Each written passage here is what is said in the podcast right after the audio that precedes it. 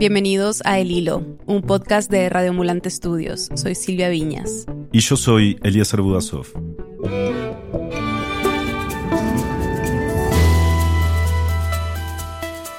Con la expansión del nuevo coronavirus, gobiernos de todo el mundo han cerrado sus fronteras. El gobierno de Costa Rica anunció el cierre temporal de las fronteras aéreas, terrestres y marítimas. Se dispone el cierre total de las fronteras. Donald Trump anunció esta mañana el cierre de la frontera con México para viajes no esenciales.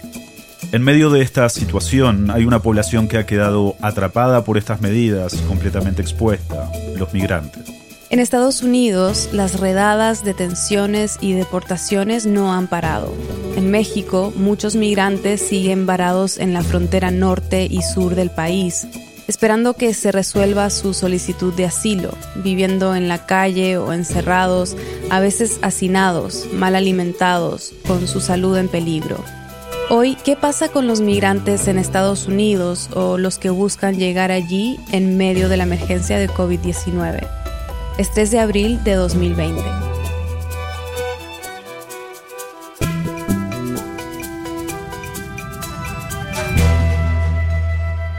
Me llamo Ani Correal, yo cubro inmigración en Nueva York. Hay una razón clara para empezar con Ani Correal.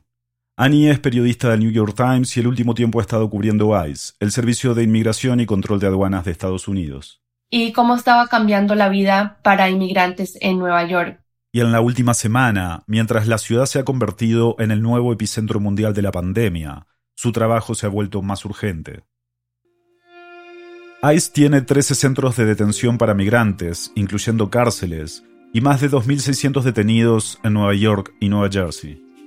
¿Cómo ha reaccionado ICE a la pandemia? ¿Ha cambiado algo en sus políticas o en las prácticas de detención? Bueno, al principio no cambió nada. Nueva York en particular vio un aumento en el número de detenciones en las casas y los sitios de trabajo de los inmigrantes este año. Nueva York es lo que se llama una ciudad santuario, o sea, una ciudad que no colabora con ICE para detener a inmigrantes que no representan un riesgo para la población.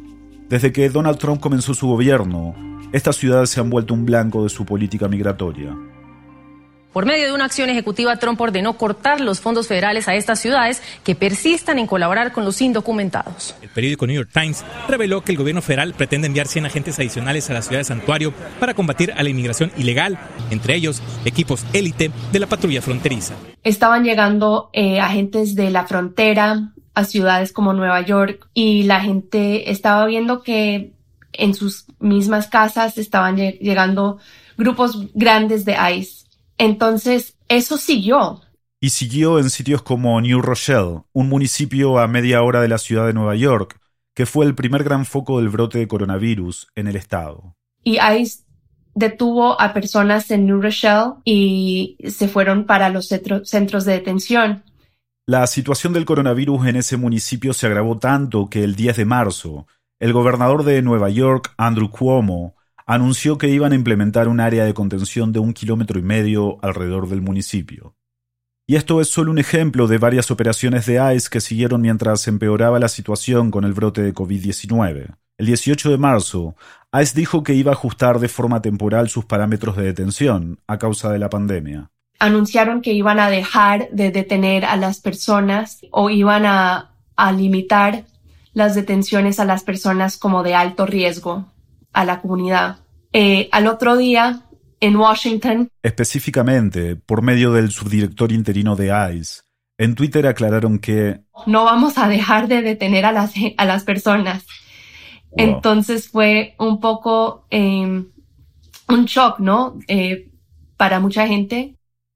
Los abogados y activistas por los derechos de los migrantes han estado pidiendo que paren estas detenciones, pero también que dejen en libertad a los migrantes que, por su edad o su estado de salud, son más vulnerables al virus. Los abogados han tenido que demandar a ICE y decir que dejar que estas personas sigan en los centros de, detención realmente es una violación de sus derechos civiles. En los centros de detención que tú has reporteado, ¿cuáles son habitualmente las condiciones en general? Digamos que los centros de detención en New Jersey son los que más preocupan a la gente. Ah, hay dos mil personas más o menos en estas cárceles y centros de, detención. Hasta poco eh, vivían en, camillas, en camas, pero en un, área muy grande. Y eso obviamente es terrible cuando hay una pandemia, un virus como lo que estamos viendo ahora. Annie me contó que hace poco en Nueva Jersey los han movido a celdas de dos personas, donde pasan encerrados la mayor parte del día. Es una condición de lockdown para prevenir que el coronavirus contamine a, toda eh, la cárcel o el centro, pero la experiencia de los detenidos es muy, muy desagradable. Muchos dicen que no hay comida o llega la comida tarde, que algunas celdas no tienen agua o no baja el agua del inodoro y que, que es una vida muy fea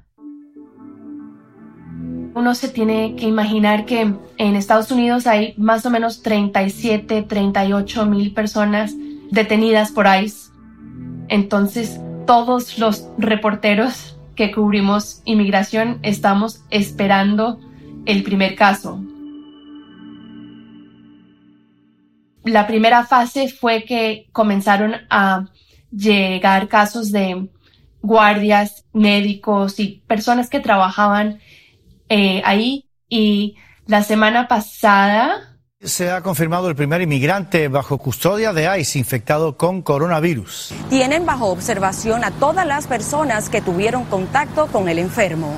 El primer caso de un detenido de ICE, un hombre de 31 años, y lo, lo soltaron. Sin ningún plan, me dijo Annie. Salió del centro de detención, que era una cárcel en el condado de Bergen, en Nueva Jersey su abogado llamó a una ambulancia y, después de que lo atendieran en un hospital, se fue a la casa de su hermana en Nueva York, donde había un cuarto en el que podía entrar en cuarentena. ¿Ha dicho ICE algo preventivamente acerca de cómo se van a tratar casos de inmigrantes que, den positivos en, coronavirus? Lo que hemos visto hasta hoy es que ICE no va a soltar a gente si no hay una orden de un juez o un caso en las cortes del Estado. Entonces, va a depender mucho del caso y qué dicen los jueces. En los últimos días, por ejemplo, al menos dos jueces han ordenado la liberación de un total de 20 inmigrantes con problemas crónicos de salud. Realmente esos casos han sido muy graves. Se trata de, por ejemplo, una persona que fue eh, asaltada y que a él le falta parte del hígado, un riñón, no tiene parte de, de, un pulmón. Entonces ahí se ha ido soltando a estas personas poco a poco.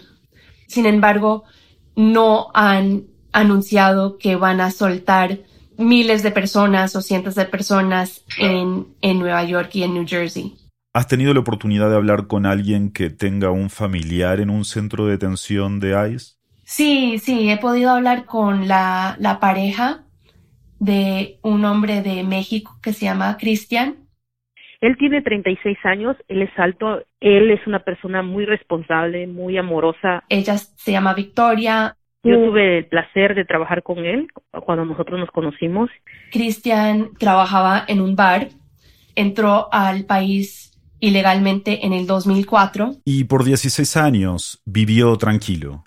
Eh, fue detenido en su casa en el Bronx en febrero.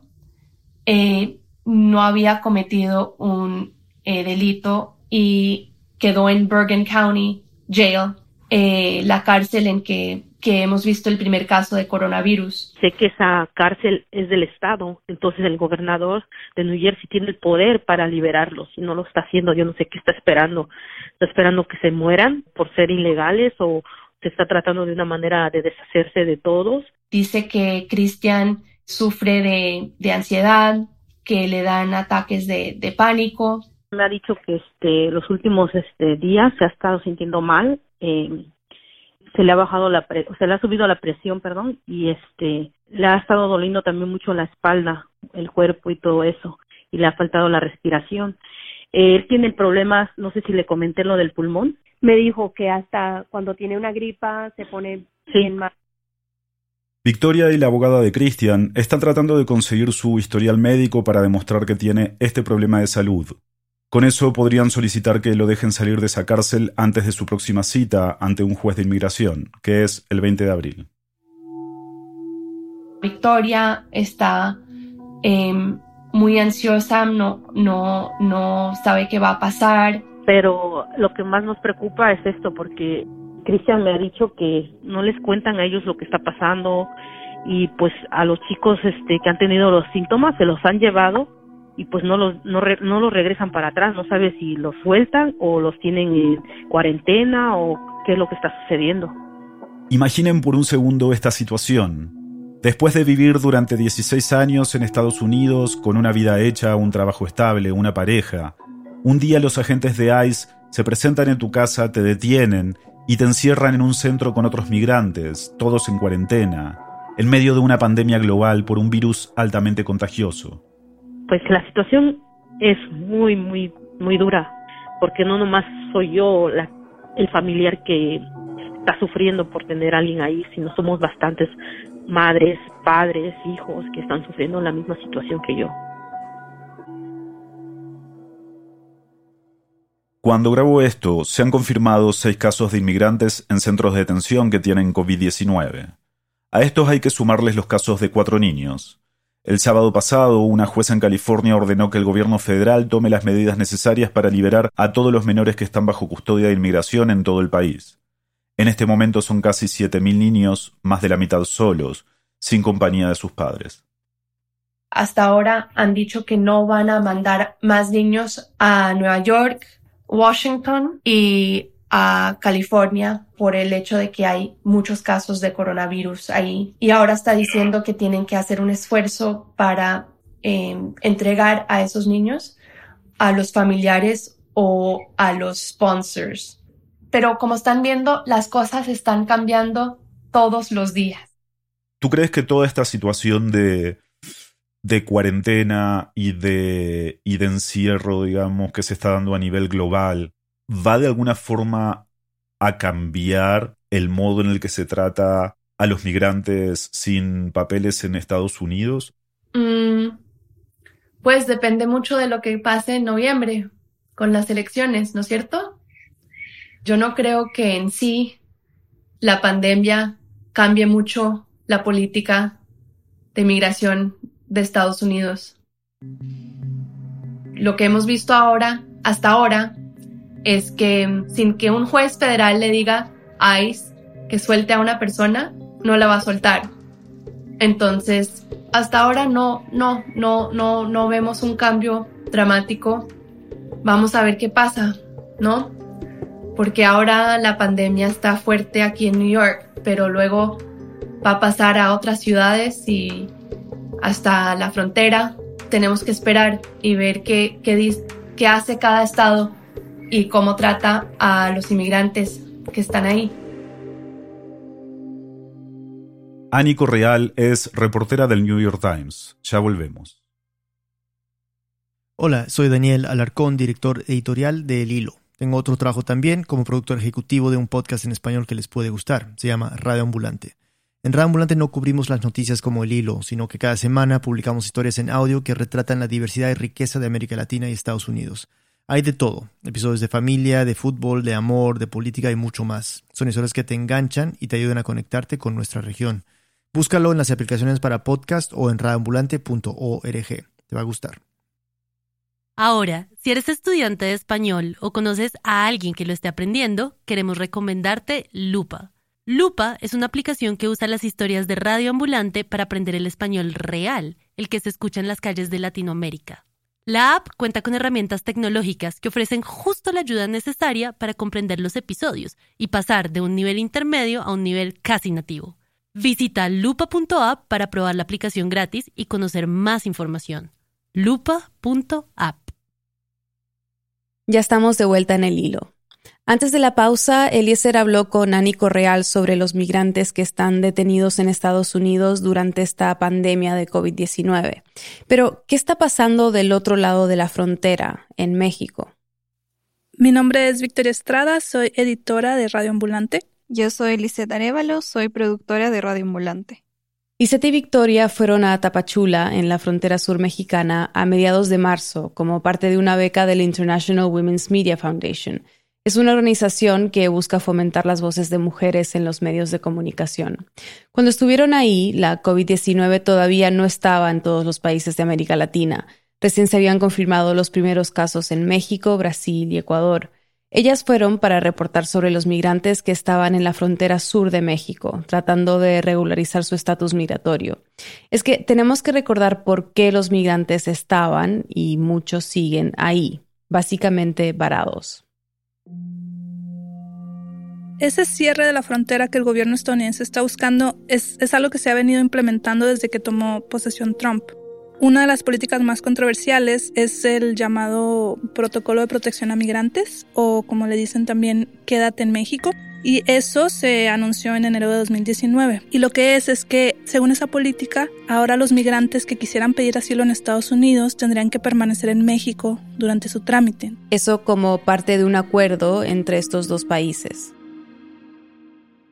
Y siguiendo esas políticas para endurecer la frontera, en el verano de ese mismo año, el gobierno mexicano mandó a la Guardia Nacional a la frontera sur.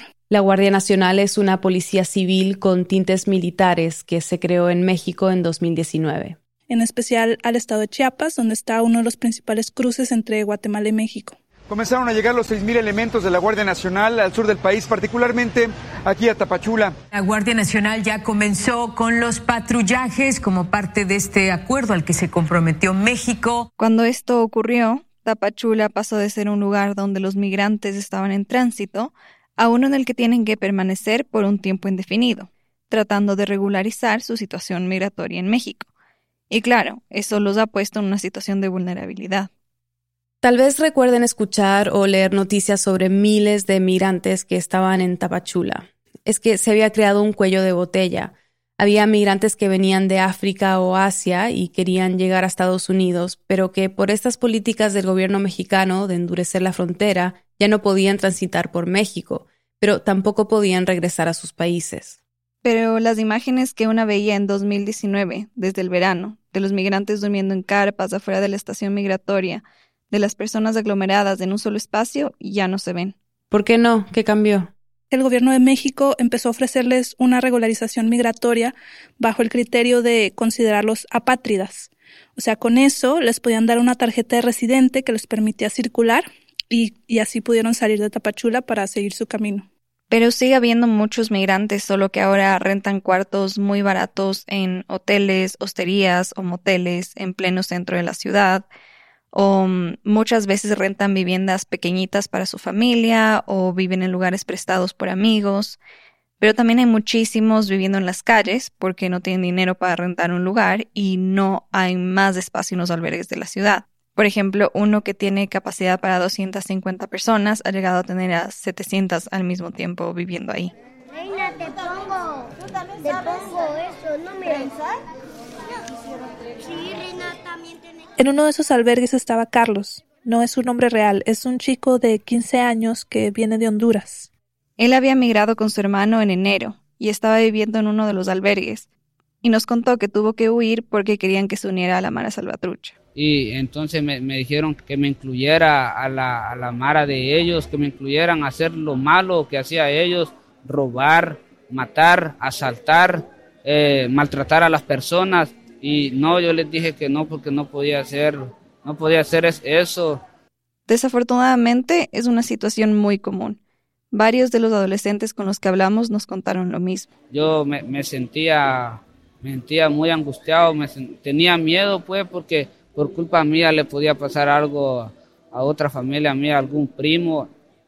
Era justo la época de las caravanas de migrantes y Carlos quería unirse para llegar a Estados Unidos. Entonces yo le decía a mami que si era una buena solución venirme yo y ella no quería, llorando me decía que, que no y que no, pero yo le dije, mami, pero o sea, que, que yo voy a tener problemas con ellos.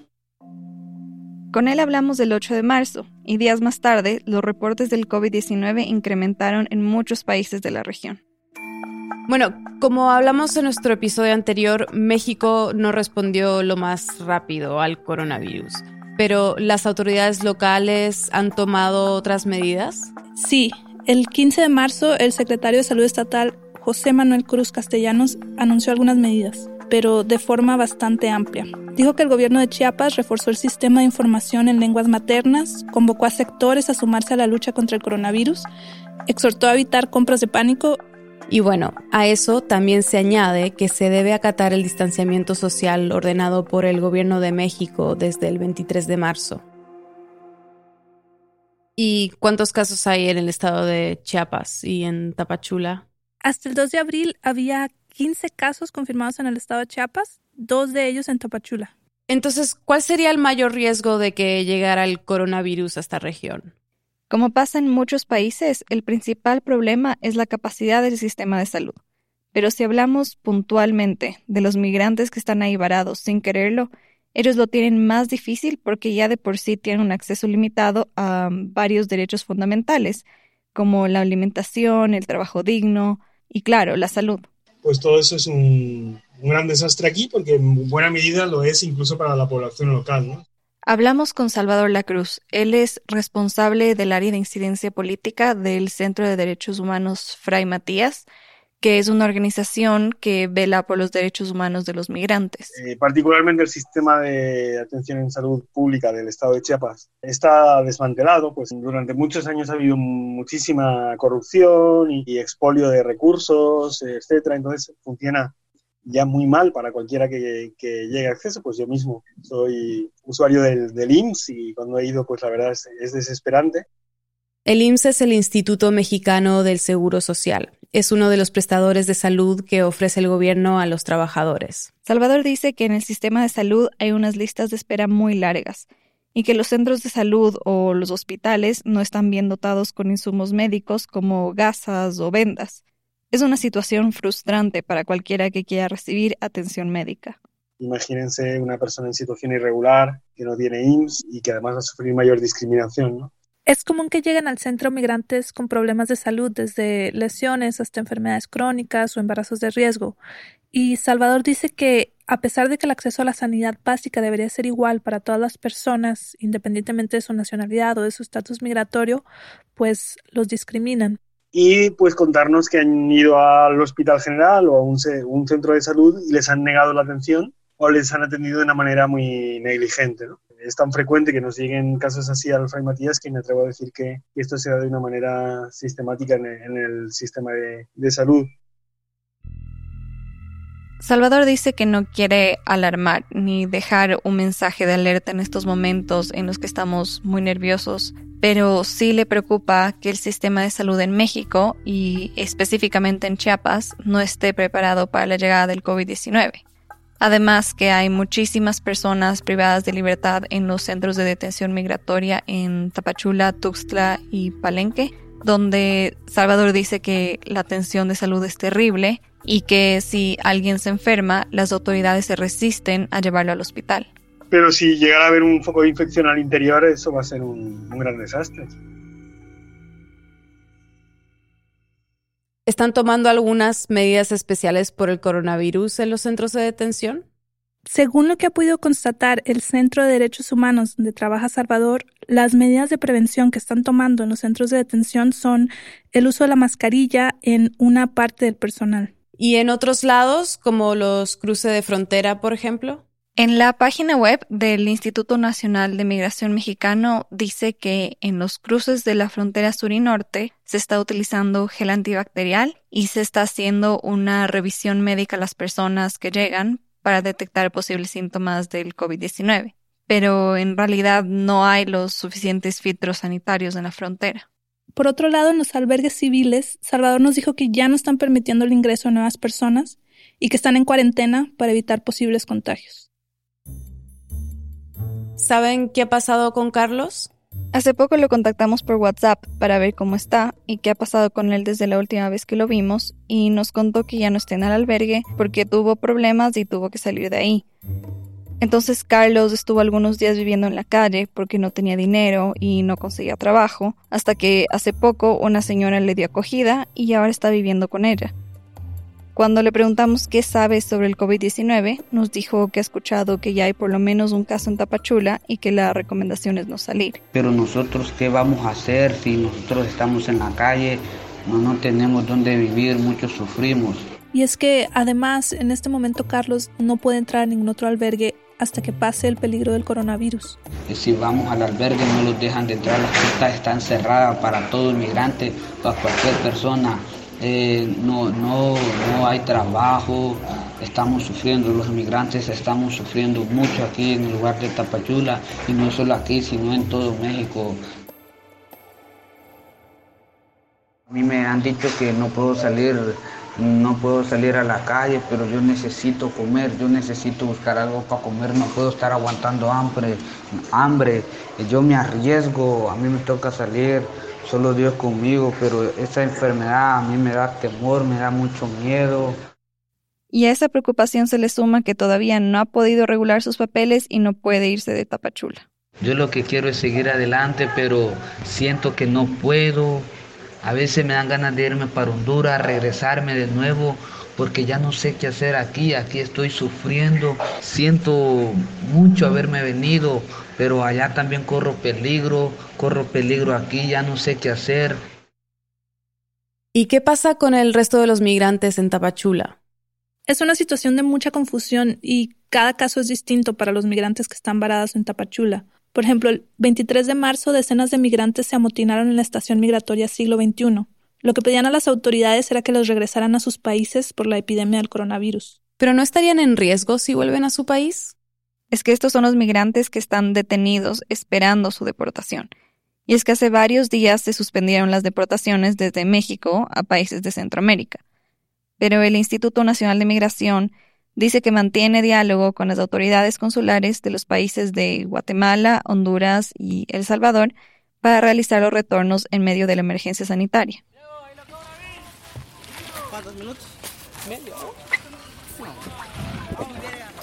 ¿Dónde nos ponemos?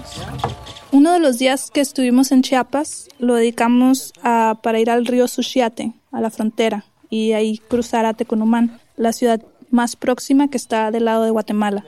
Nos cruzamos en una de las muchas balsas que van y vienen en el río.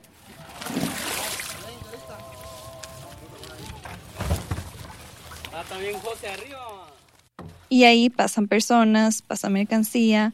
La Guardia Nacional está también ahí, en la ribera del lado mexicano. Pero solo ven cómo va todo ese flujo. Eso es lo que siempre ha pasado hasta hace dos semanas. El 5 de marzo, el gobierno de Guatemala declaró estado de calamidad pública y unos días después, el 17, cerró su frontera con México a todos los extranjeros.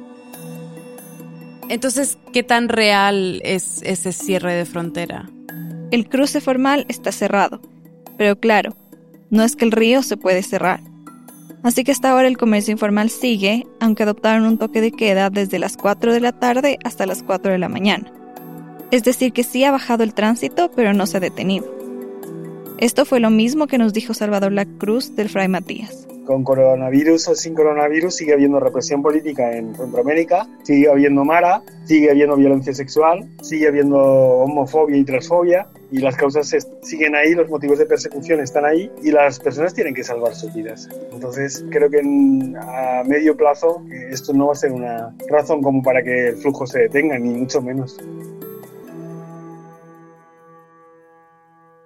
Dice Tarevalo es productora y Victoria Estrada es editora en Radio Ambulante. Su reportaje fue realizado con el apoyo de la International Women's Media Foundation. La periodista Mariana Morales colaboró con la reportería. Este jueves, justo antes de publicar, hablamos con Ani Correal de nuevo. Parece que ICE está dejando que salgan algunos detenidos de las cárceles de New Jersey. Según fuentes como abogados y familiares, están dejando que gente mayor y con problemas de salud salgan a veces de noche o sin anunciarlo y hasta ahora sabemos de más o menos 25 personas que han salido. Por otra parte, en Bergen County Jail, donde hay el caso confirmado de coronavirus, están monitoreando a cinco personas más que sospechan que pueden tener la enfermedad. El senador demócrata para Nueva Jersey, Cory Booker, ha pedido que las agencias de inmigración paren todas sus operaciones de detención a menos que la persona sea una amenaza a la seguridad pública. También pidió que dejen en libertad a los inmigrantes detenidos susceptibles al nuevo coronavirus. No es el único ni el primer legislador en pedir estos cambios para prevenir más contagios del nuevo coronavirus. Hace dos semanas, más de una docena de congresistas del Partido Demócrata pidió que ICE pare sus detenciones y que el Departamento de Seguridad Nacional suspenda las deportaciones. Esta semana, un migrante guatemalteco que fue deportado desde Arizona dio positivo al nuevo coronavirus.